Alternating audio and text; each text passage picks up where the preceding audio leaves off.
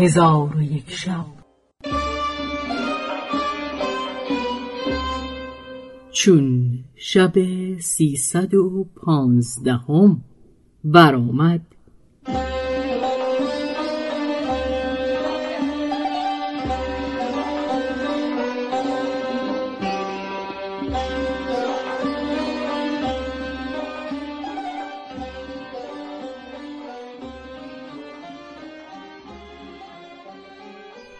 گفت ای ملک جوانبخت چون عجوز از درون خانه ناله شنید در بکوفت.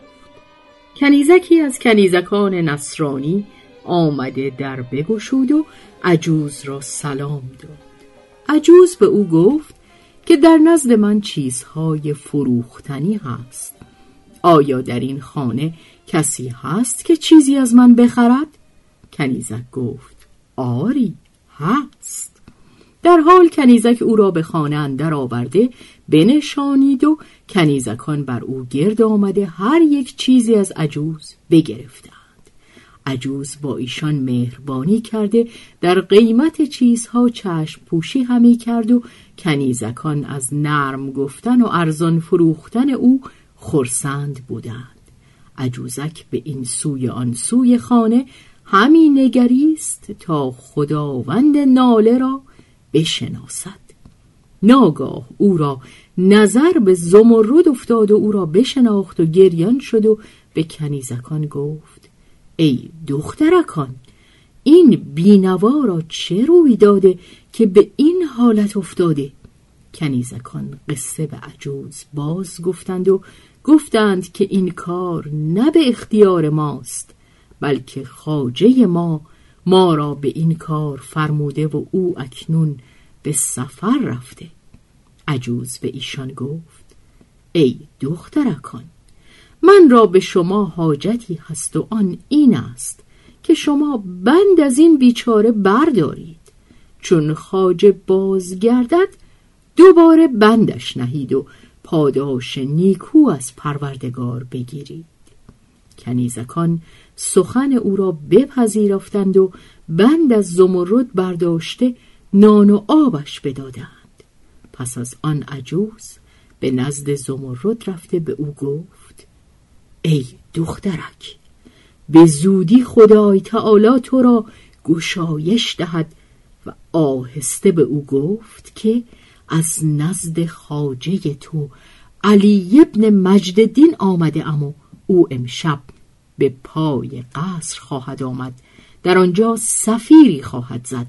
چون آواز سفیر بشنوی تو نیز سفیری بزن. آنگاه از ریسمانی خود را بیاویز که او تو را گرفته خواهد بود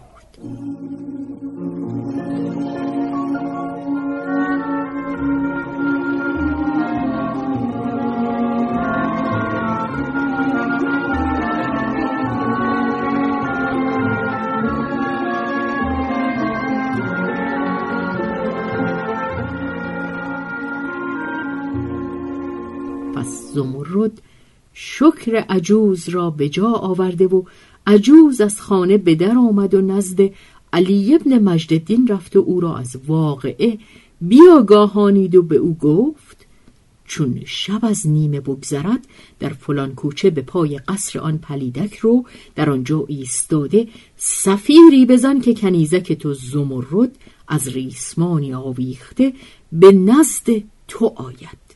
آنگاه تو او را گرفته به هر جا که خواهی ببر. علی ابن مجددین عجوز را شکرگزاری کرد و آب از دیدگان ریخته این ابیات برخواند.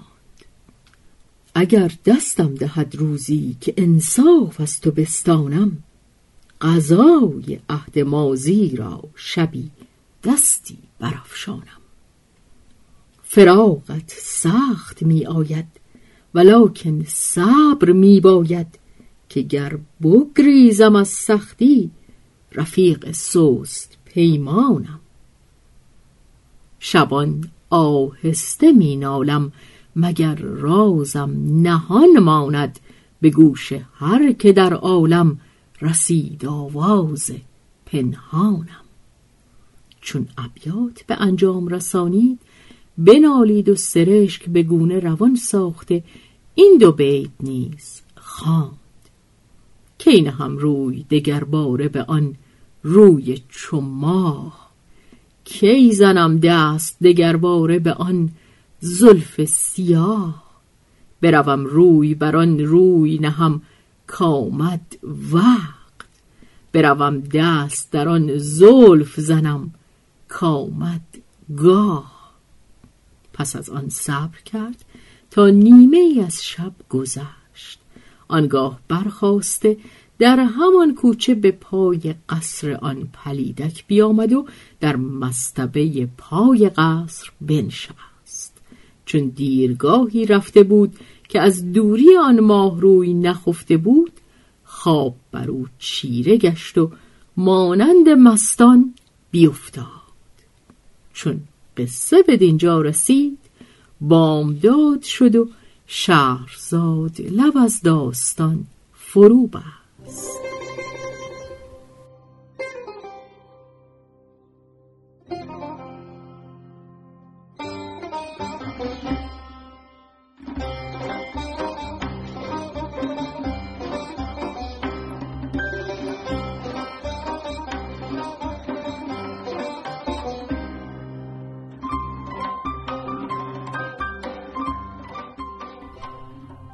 به روایت شهرزاد فتوهی